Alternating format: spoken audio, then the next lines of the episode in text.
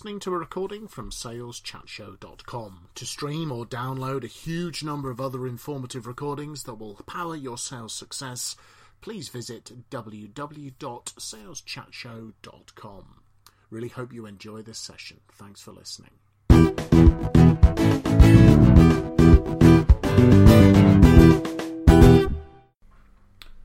So, folks, Simon Hazeldine here from the saleschatshow.com, and today we are talking about the thorny topic of negotiation, or actually, more specifically, what's the difference between selling and negotiating? Now, I've got some pretty strong opinions on this. I think there is a fundamental difference between selling and negotiating, and I also think that far too many salespeople are not as effective as negotiating, at, sorry, at negotiating as they should be. So for me, selling is convincing the customer to purchase the product and negotiation is agreeing the terms upon which that sale will take place. They are obviously inextricably linked parts of the sales process, but I think there's a there's a difference between the two. But that's that's kind of that's kind of my opinion. Um, but let me throw it open to, to Graham and Phil. So so Graham, you're our internet psychologist expert what on earth is the internet doing and what effect is it having upon negotiation? It's putting the buyer in more control.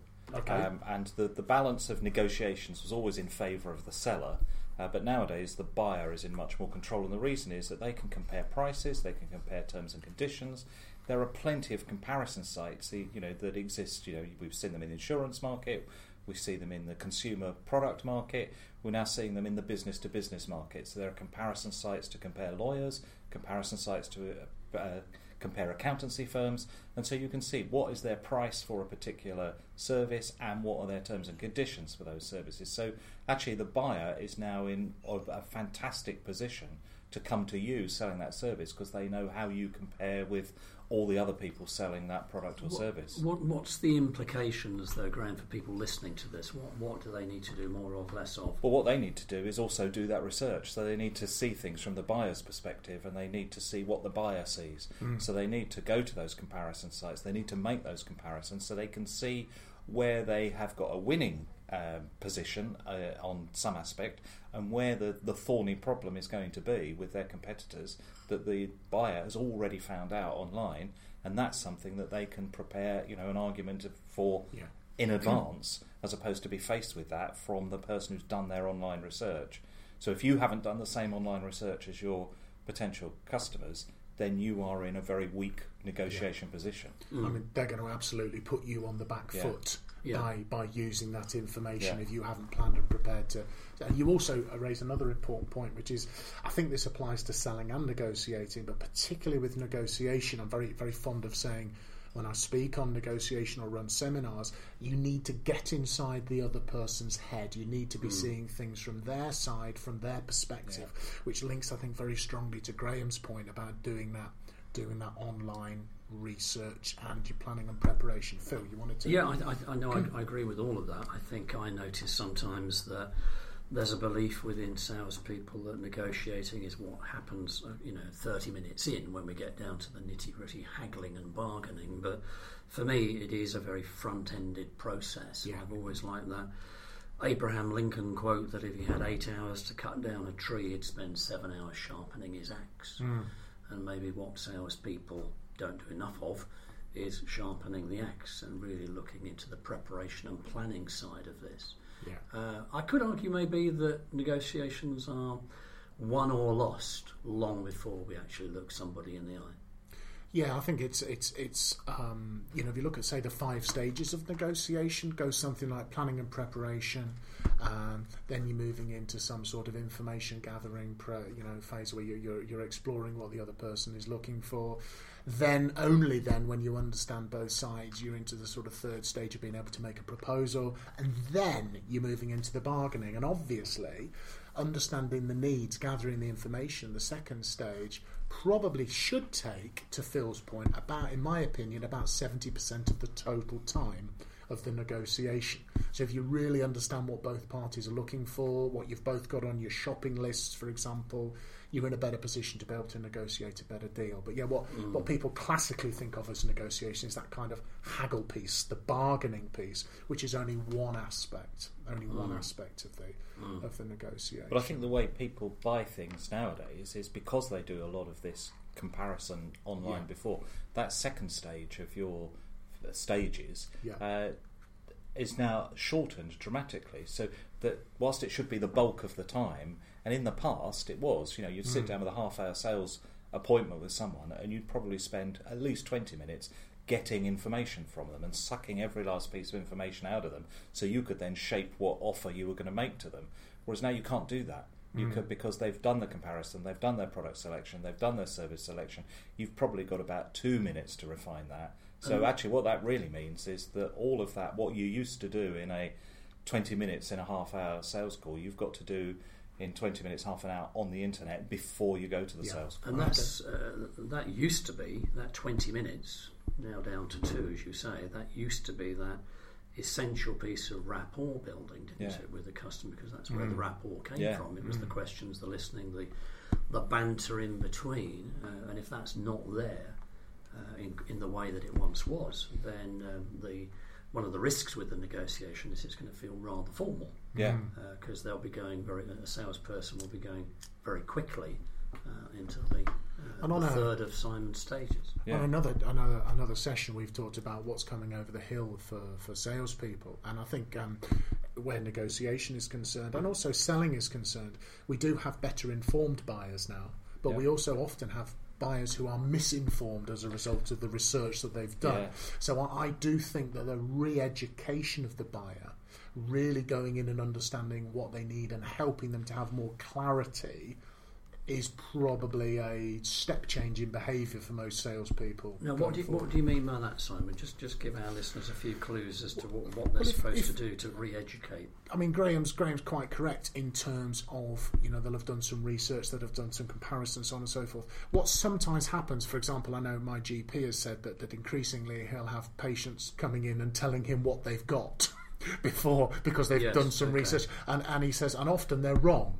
Mm. Um, or they, they think they understand it, but they, they're not an expert on the product and service in the way that you are. Mm. And maybe the customer's view of what they need or what they could potentially achieve is limited by their understanding. Mm. So I think it's about meeting the customer where they are now, understanding what they understand, and then helping them. To, to, to make an even better decision, I think, is where think I'd, I'd go on that. that whole Okay. education thing is really important because you, you make the point you know they've they've done that research and what, what people are doing is they're buying what they want and a good salesperson knows that often what people want is not what they need Absolutely. and so a good salesperson negotiating will be trying to negotiate to get them to buy what they really need Yeah. rather than what they want because they're in that 20 minutes chat they're educating the person but if the person has already made their mind up and all they're trying to do is get the best price or you know a better Yeah. degree of service then the issue that uh, they they have at that point is that the person the buyer's focused on what they want which could be the wrong thing what they need is different to what they've done all the research on Yeah. and I think that's a really important thing about how businesses integrate information for their salespeople because the misinformation on the internet about products and services is often because the business as a whole, the marketing department or you know the corporate communications team or whatever, are not necessarily talking enough to the salespeople about what they are facing Yeah. and the misinformation could be corrected on the web by you know whoever does the website. So I think one thing that salespeople need to do is to feed back what's happening on the ground much more to the people who actually build the websites and the web pages and the social media experience, so that that can be used to correct that misinformation before the salesperson gets there. Yeah, Mm. perfect, Mm. perfect. So we've got this re-education process, which I think very strongly just keeps reinforcing what Phil was saying about it's the upfront earlier in the sales process piece that's going to affect the quality of your affect the mm. quality of your negotiation. Selling and negotiating are from a behavioural point of view are slightly different. You'll be doing more proposing in selling than you will in negotiation, for example. I really understand understand the difference between selling and negotiation. So selling convincing the customer to buy the product or service, finding out what they need and helping them to understand what, what you can offer, and then negotiation agreeing the terms. So, my three stage process stage one, firm foundation of planning and preparation, stage two, good quality selling. And then stage three is trying to minimize the negotiation as much as possible and remembering always that if it's a professional procurement person, their comfort zone is negotiation. Yours is likely to be selling.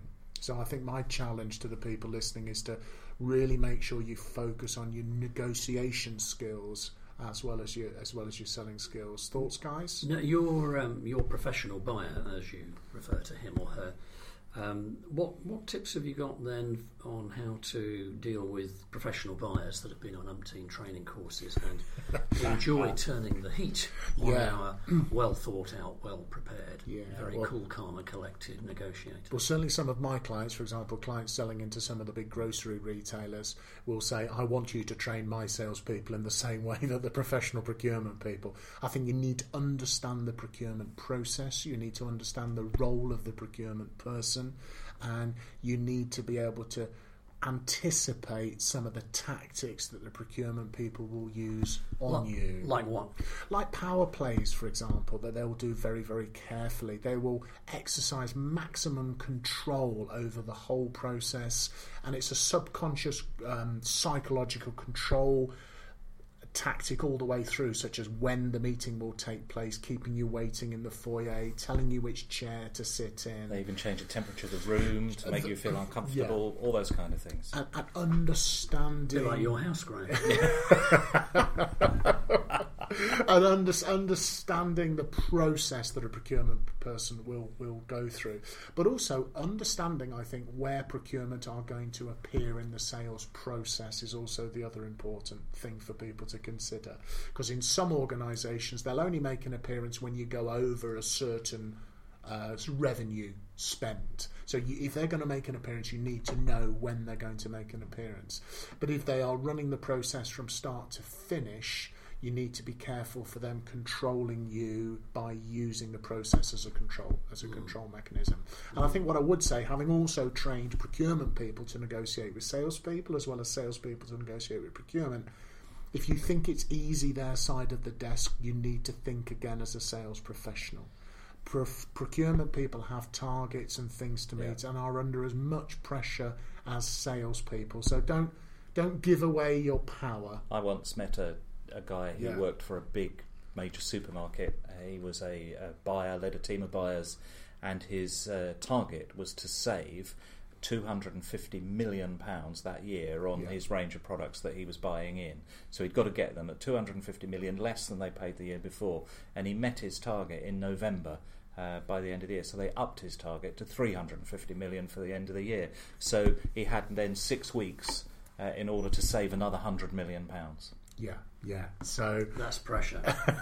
so understanding your procurement person's personal targets is also a really, really, really That's useful point. thing. That's a very good point. and, and finding out ways that you can give them what they want, but in a way that also works for you, would be uh, another thought for you. So, uh, think about your negotiation skills and capability. Think about where negotiation comes in the process and lay a really good foundation for your negotiation by doing a great job of planning and preparation and then doing a really, really good selling job. And hopefully, your negotiations will be less painful uh, than they might have been of, of past. So, we are coming close to time. So, uh, I think it's important that we wish you good luck, good selling, and good negotiating. Uh, this is uh, Phil Jesson, Graham Jones, and Simon Hazeldine on the saleschatshow.com.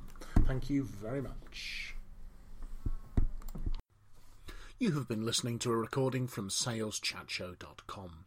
To stream or download a huge number of other informative recordings that will power your sales success, please visit www.saleschatshow.com. Thank you very much for listening.